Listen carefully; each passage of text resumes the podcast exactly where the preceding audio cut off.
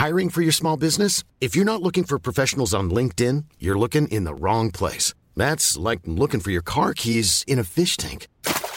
LinkedIn helps you hire professionals you can't find anywhere else, even those who aren't actively searching for a new job but might be open to the perfect role. In a given month, over 70% of LinkedIn users don't even visit other leading job sites. So start looking in the right place. With LinkedIn, you can hire professionals like a professional. Post your free job on linkedin.com slash people today.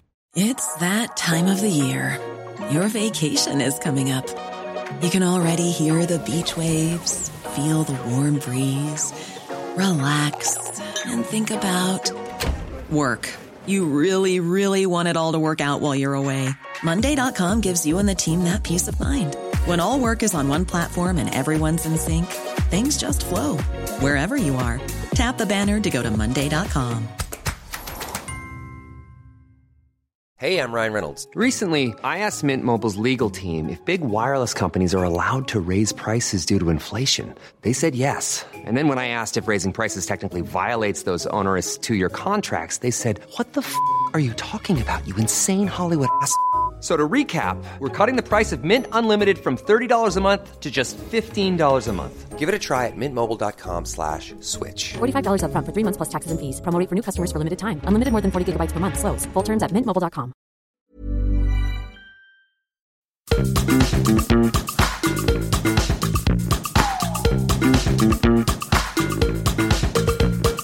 This is Reasons to be Cheerful. Live. Welcome to the stage, Ed Miliband and Geoff Lloyds. Thank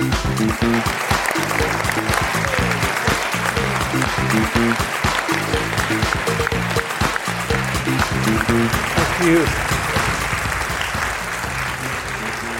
Thank you. You like that little reverse into the sofa that I did then? Very impressive. Thank you, thank you, thank you for coming.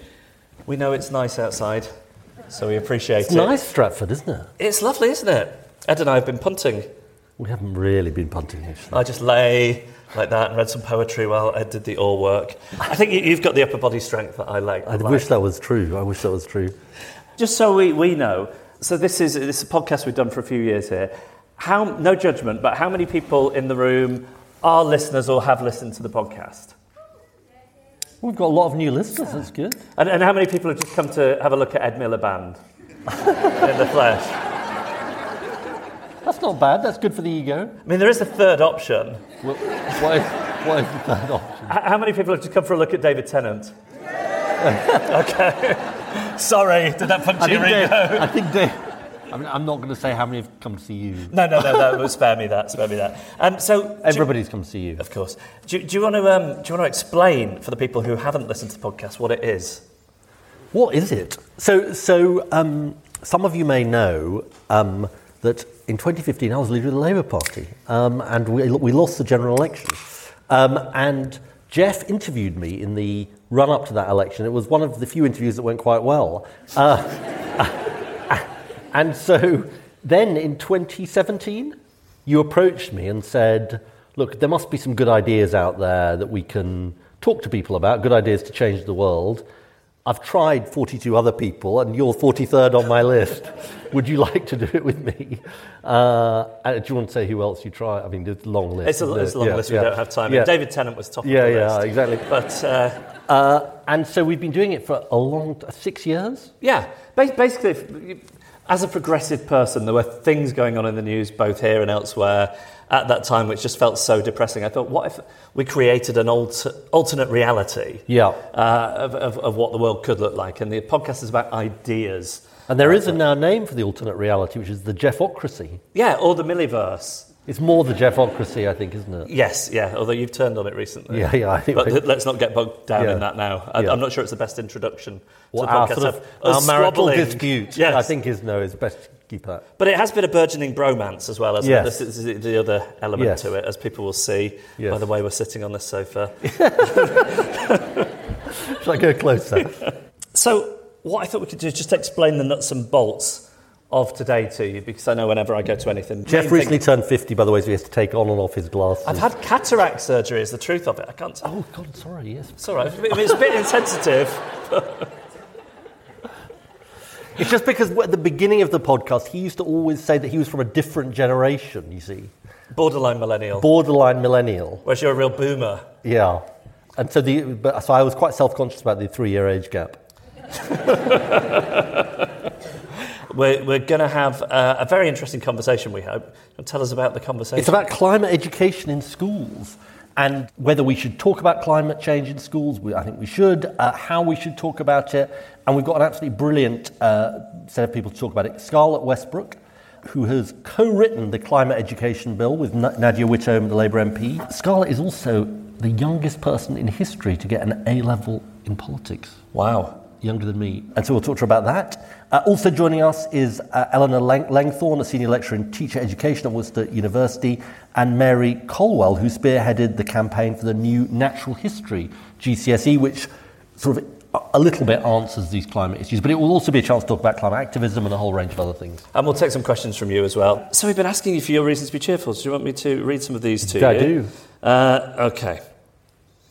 This one says, I just saw Ed paying for his parking.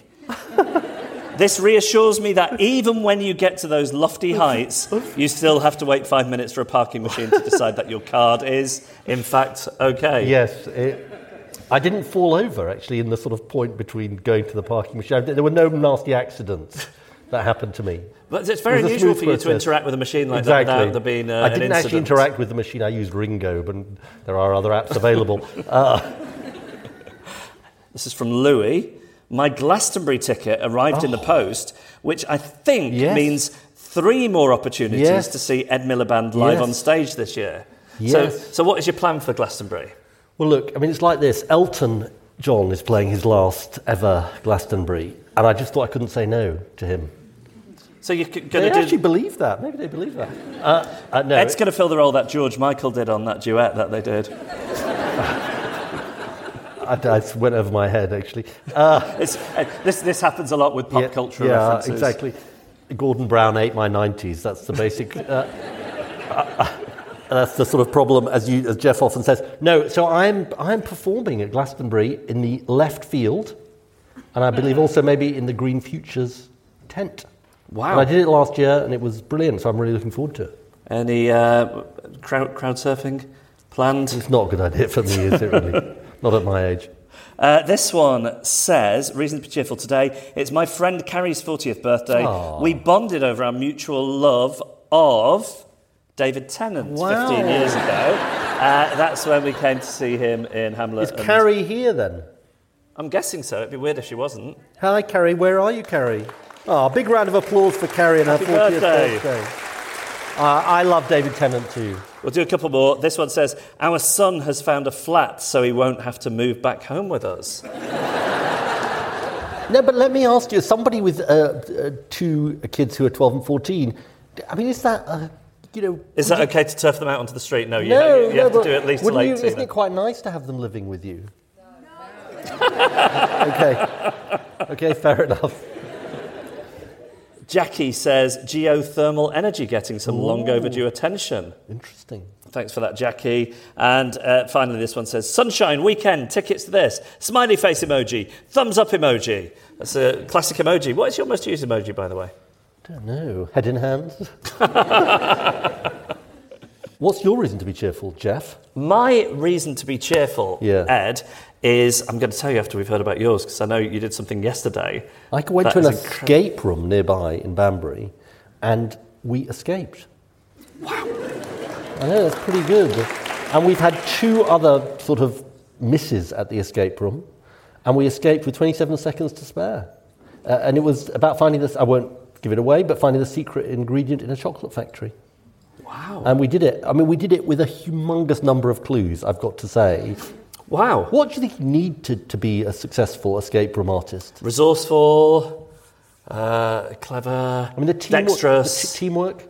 Yes, The teamwork the, among the four of us. It was Who, who was the weak link in your team? then? Me, I think, definitely. Right, I did ask you. There was one point when one of my kids was using a magnet on one side of a wall to get a key, and I was just told by the other two members of my team to just shut up because I was, I was sort of telling him what to do, go left, go right, and I was sort of giving him the wrong instructions, and I was just, I was literally sort of silent for the benefit of the team. So I know I was definitely the weak link, but we made it out. Uh, what about you? Uh, new part-time job in an escape room, giving clues to people who seem reckless. So that's uh, that's going very well for me. Now, because we- we're on stage at the Royal Yeah. Shakespeare Theatre, uh, we, we, we thought we should acknowledge that in some ways. I know you had acting aspirations when you were when you were younger. You, you, Did I? you you've told me this before that at school drama was. Oh, I appeared in a drama at the age of 11, yeah, in my school. I think I was sort of Henry VIII or something. Wow. Uh, yeah. Um, I was a good Henry VIII. And, and your wife Justine was previously was an child actor. actor, yeah. Yeah. She was. I mean, would, would you consider reuniting on stage? A two-hander? What, me and... Well, maybe it's Macbeth and Lady Macbeth. I think not, really. No. Uh, but I mean, it's amazing to be here, isn't it? It there is were people amazing. in our dressing room sort of, I think, who are being made up for Hamnet. Yes. Which is nearby. Yeah, yeah, it's an incredible space. We're, we're we're really happy to be part of this. Um, shall we get our guests out? Yes, could you welcome uh, Scarlett Westbrook, Elena Lengthorn, and Mary Colwell?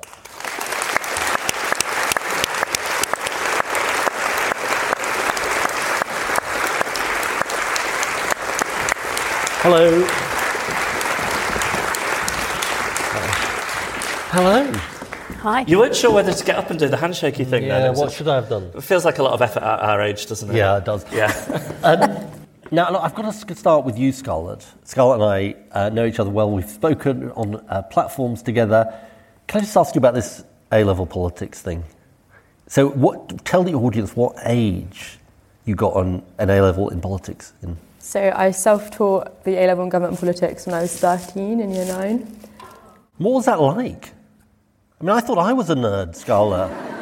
Can I just say, if that was an American audience, they would have applauded the 13 uh, there. What, why did you do it? I don't even know anymore. Like, generally looking back, the, the real reason is my older sister is seven years older than me. And at the time, she was doing her A level politics, and she wanted nothing to do with me because she was 17, I was 10. Like, no one hangs out with a 10 year old at that age. So I thought to become her friend, I could, like, steal her books and find out what it is 17 year olds like. So I tried, and then I was like, what do you think about Margaret Thatcher? Like, thinking it would be a little bonding experience, but instead it just made her really annoyed. Um, and then the next year, I broke my leg, and I'm a dancer and a figure skater, so I suddenly had loads of free time. And I realised I already knew the whole entire content of this A level, so it just made sense to me to do the A level off the back of that. So, a failed bonding attempt. Well, it's pretty impressive. And uh, talk to us about your role in climate education, because that's how we first met and what you've been doing and your activism. So I was one of the leading organisers of the school climate strikes in the UK, and we had four key demands. The second of them was teach the future. So educate people about the climate crisis, make sure that people know about the climate crisis. And at the climate strikes, we consistently found that that was the demand that the public were the most supportive of. So we decided we needed to make it its own completely separate campaign. And then in 2019, Labour also adopted that as a policy. But of course, in the general election, that policy like never ended up being implemented because Labour didn't win. So I decided to write my own bill to try and get it through another way, and that's where we are now with the climate education being the first ever student written bill in the UK, backed by MPs from every single party.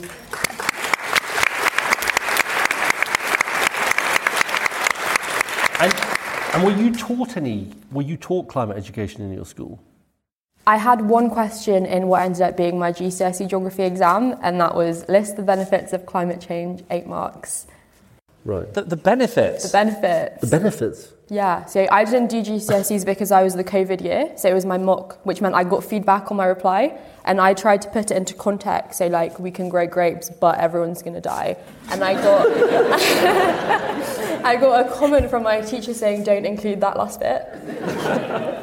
Just mention the grapes. Eleanor Ma- Mary, I'm right in thinking that climate wouldn't would have been a thing when I was at school, or, or even back when Ed was at school. I sort of got about half a memory of um, learning about CFCs and the ozone layer, perhaps in geography lessons. But what, what's the what's the history look like on this? Mm, tricky, really, in terms of having a knowledge of climate change. It's, it's been out there in the world for 40, 50 years since they you know, had declarations to American governments saying, Here, here's the issue, James Hansen, I believe. Um, but in terms of figuring it in our curriculum, um, it's been part of the geography and science curriculum since 2013, but only in a very, very small way. So you might have touched on, as you say, environmental issues, probably the era of learning a bit about acid rain. Yes. Yes, yes you've got those images of the skeletal fish and the, the trees that are all degraded. Um, and you've learned about CFCs and the ozone layer, but the big issue of climate change was perhaps absent from your learning? I mean, I was a long time ago, but I can't remember anything about well about what I learned. No, but I can't remember anything about about learning anything to do with these issues. No, uh, I remember CFCs because there was a lot of hairspray about it. It was the late eighties, and it seemed to be a very Oh, yes. sort of pertinent issue. Is, is part of the problem that it, it felt for for some time, or it was framed for some time, I should say, as a, a more politicised issue, less empirical than it is. I think one of the, the issues is the, the absence of it on the curriculum. Teachers are massively overburdened in terms of the amount that they are trying to teach their young people. And if something is additional to the curriculum, if it's not there in an explicit way, it could be hard to make time and space to, to deliver that. There are lots of competing demands for educators, literacy, numeracy, as well as all of the, the content that you're having to deliver. If it's not explicitly there, it's difficult to make yeah, the time and space to add it in. And, and Mary, you spearheaded the campaign for the natural history GCSE. Just before we sort of get on to that and what difference that will make, what's your perspective on, you know, where we are at the moment? Where we are at the moment with, with an understanding of Yeah. natural history, really, of really rock bottom at the moment. So surveys have shown that, that most children between, well, 80% of kids between the ages of sort of 8 to 15, 80% can't name a bumblebee or a bluebell or a blue tit. So even the most common wildlife we've lost any kind of conversation with, any kind of relationship with at all. And talk to us about then the role of the natural history GCSE and what it will. It's coming in. Well, now I think 2026. Right. Uh, the government did say 2025, but I think that boat sailed. So 2026, I think, is the most likely now. Um, but the idea is that um, behind the GCSE is that you could any young person can walk outside their door and they'd be able to name, record, understand, collect data about, uh, relate their local natural history. So they get a pride in their localism, in, in the nature that's on their doorstep, and understand it. But not only that, they can relate it to the wider picture and the international picture. So you live, you live with nature. We all live with nature, but as I've just said, 80% of us sort of it's like a, a backdrop which doesn't And, impact on us. you said it's been delayed. I mean, how hard was the campaign to make it happen? It was really hard. It was really hard, and uh, at time, it, well, it was just you know a fairground ride, isn't it? Highs and lows, and you make a few steps forward, and then it all comes crashing down again. So. Um, but I think a lot of factors came together for it to be agreed. There was a growing consciousness about climate change. Always, natural history gets is the poor cousin of climate change. It has been for a long time. People separate them out, whereas, of course, you, you can't really So we have a understand one climate and nature cli- crisis. They're Yeah. so interlinked. They're, Yeah. They are completely interlinked, but they're different facets of the same thing. And I don't think you can truly understand climate change unless you know how nature is thriving or not and responding or not. And, and is the natural history GCSE, is, is that where climate would sit in the curriculum? Or the, the ideas are broader than that? More ambitious than that? Tell us a bit about that, Elena. So the, the course content is currently with Nick Gibbs, and, and there is still the potential and the aim and the hope for a first teach in September 2025. So I've, I've been able to be part of the DFE expert panel on creating, shaping this. So there, there's, there's, there's the hope that it might still happen in 2025. But yes, it, it is not a GCSE in climate change. That is not what it is. And, and that's unfortunately how the media picked it up when it was first announced on that Earth Day, I think back in 2021, alongside the sustainability and climate change strategy. Climate change will be one element, looking at how species are being affected by changing temperatures, the movement of species, for example. But actually, it's much bigger than that. It's about species in their habitats. It's about how they thrive, where they thrive, why they thrive, connections and interconnectedness to, let's say, atmospheric conditions and water conditions. And Eleanor, you're training teachers, correct? I am, yes, at the University of Worcester. And, and what do, I mean, a teach, what do teachers say to you about the curriculum, how much it should be reflecting climate, how much it doesn't? So I work with pre-service teachers. I'm training teachers that are going into schools, and I do a survey annually with them when I introduce the ideas about the United Nations Sustainable Development Goals through a sort of critical lens. Let's question these goals and how they fit into our education system because they're, they're not explicit. They're not in our curriculum and they are not in our core content framework that we deliver as educators for the initial teacher education PGCE course.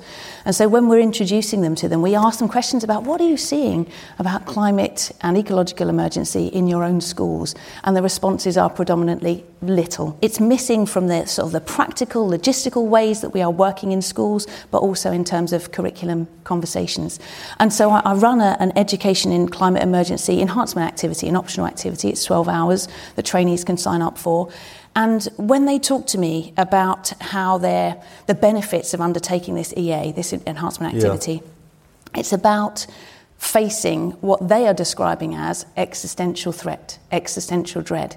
What we need is for those educators to really be feeling the issues and connected to the issues and facing them themselves to be in a good position to then be able to answer and go on that journey with the young people who are learning about it. So I'd say there's something about training teachers for it, and we recognise that, that there's a bit of a gap there. The survey that was done by Teach the Future in 2021 of over 7,600 teachers recognised that about 72% of them do not feel confident, and it's not that they didn't have the knowledge it's not that they didn't know about climate change, some of them did, some of them didn't, but they didn't feel confident in addressing it with young people, partly because of the psychological response of young people. How do we, how do we deliver it in a way that might still engender hope rather than a sense of um, going off into hedonism or perhaps into collapse and depression? So, uh, so it's a little bit about working with those educators to be able to deliver it in the most effective way for them and also for the pupils. Scarlett, on, on young people, what are your thoughts on what needs to be done to prepare young people for a, a different kind of world?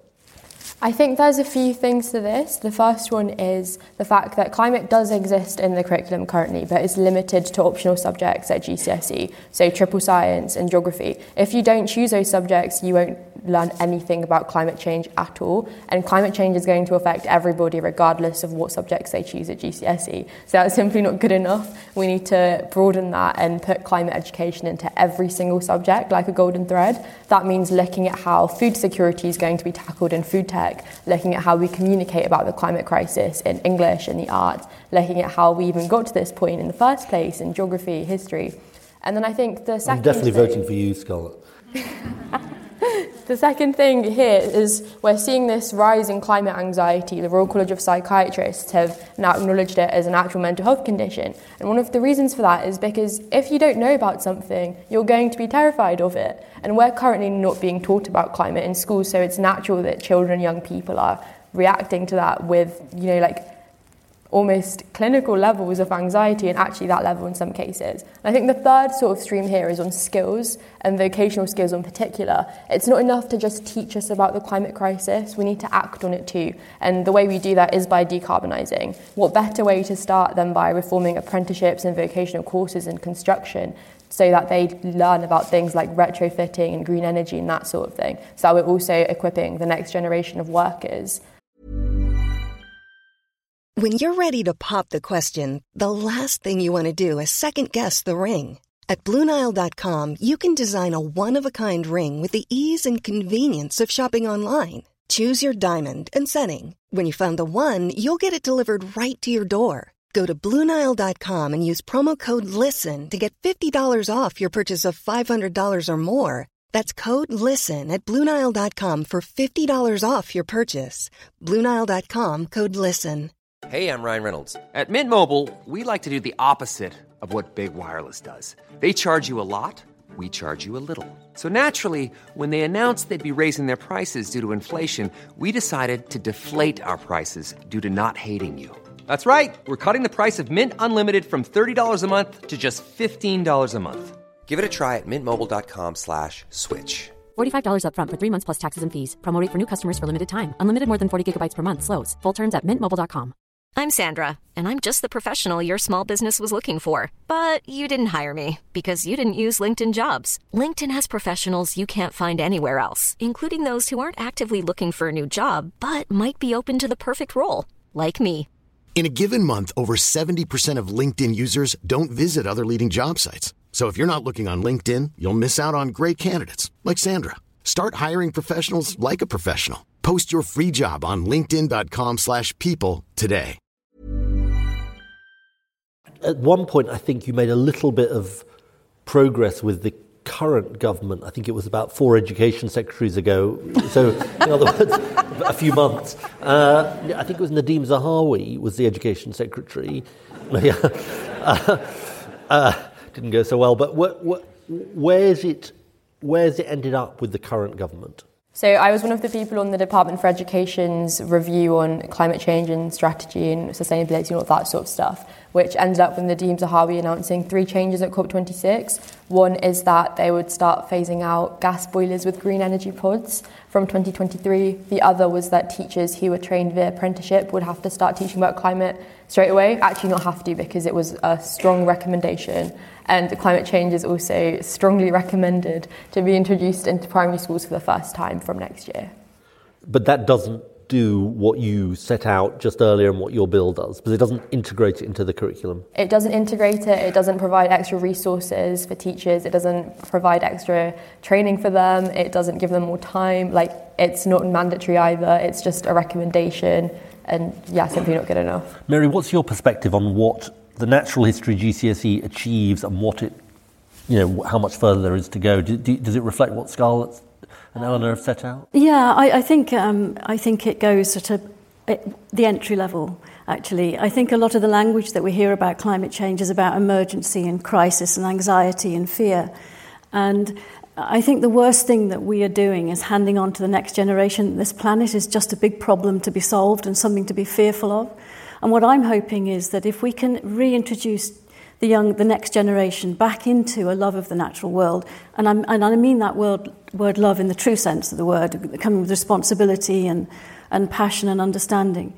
Um, once you get a relationship with the natural world, you will be able to tackle your local environment. You'll be able to do the things that you can do with the wildlife around you. You help wildlife, you've sought climate change out. The two things are really interlinked. And so I'd like to switch the conversation to that of understanding and observing, being involved in, nurturing, a much more positive approach to it. And then I think a lot of the climate change, we can approach it with a more positive mindset. I mean, I suppose what's striking about what Scarlett is saying is it's in a way people are bombarded with gloom and doom Yeah. in the media about climate change for reasons we totally understand. Actually, in a sense, one of the most powerful things Scarlett was saying is it's much better to teach people about that so they understand what can be done, what can't be done. I'd say it's, it's about more than the knowledge, though, Ed. Uh, it starts with knowledge, but actually it's about action. Uh, and that's where the hope comes from. It's about the doing. And, and the sustainability and climate change strategy that we've mentioned already, um, Nadhim Zahawi's This introduction in that, that's strategy, right, the one yeah. that was published in April, talked about recognising the, the, the scale of this the honesty in recognizing the scale of it. This is problematic. It's doom and gloom for a reason, because it is a very difficult issue that we need to face. But nature connectedness is recognized as perhaps something of an antidote. Uh, working with nature, connecting with nature, having a, the MENE survey also of 2021, I think, talks about how nature connectedness drops off uh, at the end of top, top end of primary school and right the way through high school and doesn't pick up again until people are sort of in their early 20s, mid 20s. But the Nature Connectedness Index, measuring people's nature connectedness, enables us to recognise that being more nature connected leads to pro environmental behaviours. It leads to pro environmental behaviours not just in the domestic sphere, but also in terms of conservation. People move towards doing more in their spaces. So, nature connectedness through the GCSE in natural history perhaps might be one of those things that pulls us out of that sense of doom and gloom. And, and where will it sit in the, the curriculum, this GCSE? Is it something that will be an Optional, option? presumably. And, and how, how do you go about um, encouraging take up of, of that? I don't know that you have to encourage it very much, to be honest. I think there's a real desire out there. When a public consultation was done for it, there was an overwhelmingly positive response. So interesting. I mean, we are a very nature loving Yeah. society. I mean, just look at how many people watch nature programs and the, the membership of nature organisations. But at the moment, it's not accessible in a way thr to everybody everywhere. And the whole idea of the GCSE was to make that something anybody can do. When I came up with the idea, it wasn't the sort of middle class people who got access to nature whenever they wanted. It was the kids walking past my living right in the centre of Bristol. It's the kids walking past my house every day It's really good. that live in the very centre of the city that they have they know there's wonder all around them every single day. And that's what they, they were the people that I want to inspire. So we get this nature literate pipeline of people who are positive about the planet coming through, and we will then tackle these enormous issues which we're talking about, which really are enormous, but you'll only create a revolution through hope. You won't do it through fear. That's good. I agree with that. Um, Scarlett, how much in your advocacy for this have you faced the charge of sort of indoctrination? The natural history GCSE is clearly an important step forward, really important step forward. Mary, you're massively to be commended for having sort of driven it in the way that you have. But clearly, there is, we all agree, there's more, a lot more to do. So, what are the obstacles? Is the indoctrination question, you know, this is politicizing our kids, is that what people, what, what are the objections people offer to you? So the first time I was ever in the Daily Mail was two articles. They were published about 10 minutes within each other. The first one was Meet the Eco Warrior Indoctrinating Your Children. And the second was Inspirational Young Girl Becomes First Student Policy Writer. I, about 10 minutes within each other. Amazing. Wow. Do you remember your first time in the Daily Mail? Yeah, I don't think it was quite as nice as that. Uh, So there has been some backlash in that article, but I don't think anyone apart from me has really seen it. when It you've been talking to policymakers and saying Yeah. to policymakers, They tend to, to say, uh, like, oh, we agree with you, but we don't want to scare people. And I had a very interesting comment from an education secretary who said, you don't understand. We have people telling us we can't include that sort of stuff. I mean, basically, this requires a big curriculum. It needs to be threaded through the curriculum, in your view, not parcelled off in the curriculum. How is that? How is that? We're going to Well, make. it, it's already happening, Ed. It's already happening. Teach the Future, you'll know, a, Yeah. a, a youth-led organisation. Yeah, that was your- that was yes, the- your yeah, organisation yeah. have been working to create um, a, a track changes curriculum, where they've been writing curriculum documents adapted for a variety of subjects. I think MFL has been done, geography, Every science, GCSE English, subject. every GCSE subject, where they have uh, added where you might be able to include sustainability, uh, elements of global citizenship, uh, and climate and ecological emergency to your existing curriculum so that teachers aren't having to uh, do masses and masses of work to, to sort of create from scratch. And also, some really transformational GCSE papers have been written uh, an economics one and a maths one uh, with the work of uh, Kate Raworth. She's been involved in the economics one in particular. who wrote this book called Doughnut Economics? Are the GCSE curriculum boards and so on engaged in this, or is it presumably got to get the say so from government? got to get the say so from government. We, we, we have to have a course content adopted and agreed before Right. any exam boards can make any changes. Some exam boards have been trying to incorporate more stuff in, but they can't really do anything unless the government tells them to. So OCR, for example, with the natural history GCSE have been really engaged. And are you making progress with the Labour Party? We are. I think I'm seeing you two times in the next three days. Oh, right. Meeting on this bill. Right. so well, the climate education bill is officially backed by Labour. Hopefully, it will be in the manifesto. I guess Yeah. we'll find out later Yeah. on in the week. Can you make a promise on that here and now? I'll now? do my very Please best. do. I'm a big, as you know, I'm a big supporter. I think this is really, really uh, important to do. And and Eleanor, in your experience, to what extent is there this indoctr- the sort of I know there's a concern, and when Nadhim Zahawi again published, Yeah. I think it was February last year, the paper about guidance for teachers and impartiality. Uh, and that uh, raised concerns. Well, what am I allowed to say? What am I allowed to talk about? Can I can I talk about Yeah. climate change in the classroom? Do, do I, you know, this is tried and tested science. This is unequivocal. This isn't about impartiality. This is about climate reality. Is, is there anything we can apply from this in how we think about communicating about biodiversity and the climate crisis to people more widely? I think uh, uh, you, you were talking earlier about how to insert it into all the different subjects. I think with natural history, that's incredibly easy. You know, nature has inspired every aspect of our culture, from music to poetry to art to literature to science. Every part of it is in there. And so, getting telling the stories. With, it's all about whether it's talking about climate change or talking about nature, everything is about what stories you tell. We're all storytellers. We've all been storytellers ever since we were that little. You know, when, when you read your bedtime stories to your kids, you don't tell them about hedge funds or climate emergency. you tell them about animals. You know, you tell them yeah. about wildlife. You engage them in this very emotional way with the natural world. And so I think we have to tell the right stories in the right way to the right audiences at the right time. And it's not the same, it's not the right approach for everybody. Everybody, it's not one size fits all. We have to be emotionally intelligent about the stories we tell. But stories change the world. They always have. The, the, the world is changed by stories.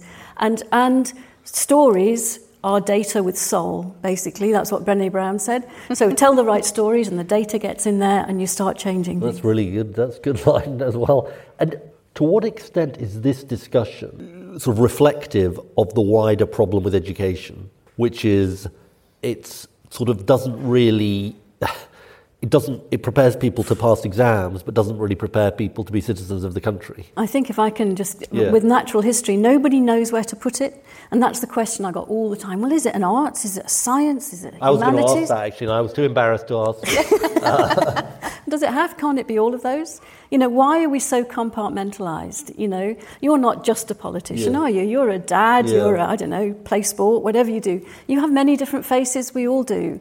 And yet we compartmentalize the world into these rigid boxes and say, you fit in there. And I think we need to break that mold for the future and get much wiser, more holistic thinking into throughout. It just, just isn't taken seriously enough in society or in politics. It's, a, it's still a niche subject for people who wear anoraks, you know.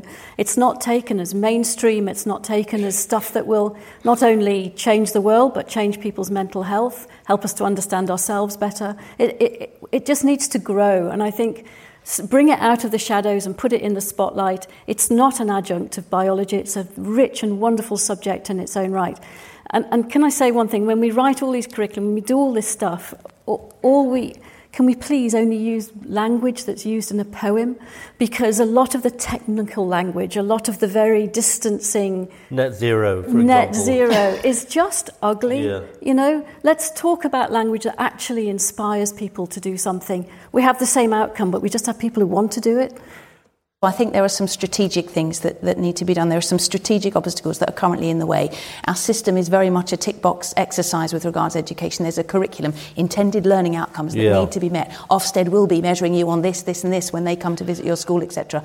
And at the moment, climate and ecological emergency could be recognised as a safeguarding emergency as well as a knowledge emergency. That is not part of any one of those tick box test measures. Ofsted are not looking for information on climate and ecological emergency in school. It's not part of our core content framework for how we train teachers, and it's one tiny part of the curriculum if you've chosen those options of geography and triple science at GCSE. So until we have some strategic change about the content of those courses, we, we, we won't see that happen. But yeah, the purpose of education and really drilling down to why do we do what we do? Why do we put groups of children in boxes for the day? What is it we want them to come out with? We need some transformation.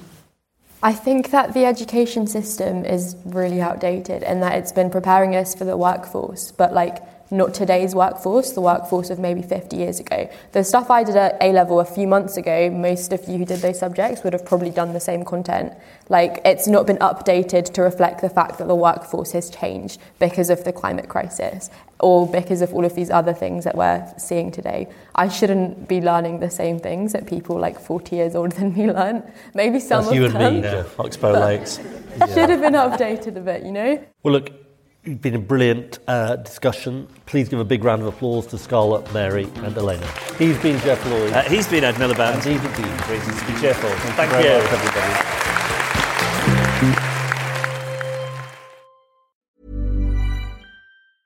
Small details are big surfaces. Tight corners are odd shapes. Flat, rounded, textured, or tall. Whatever your next project, there's a spray paint pattern that's just right because Rust-Oleum Custom Spray 5 and 1 gives you control with five different spray patterns. So you can tackle nooks, crannies, edges, and curves without worrying about drips, runs, uneven coverage, or anything else. Custom Spray 5 and 1. Only from Rust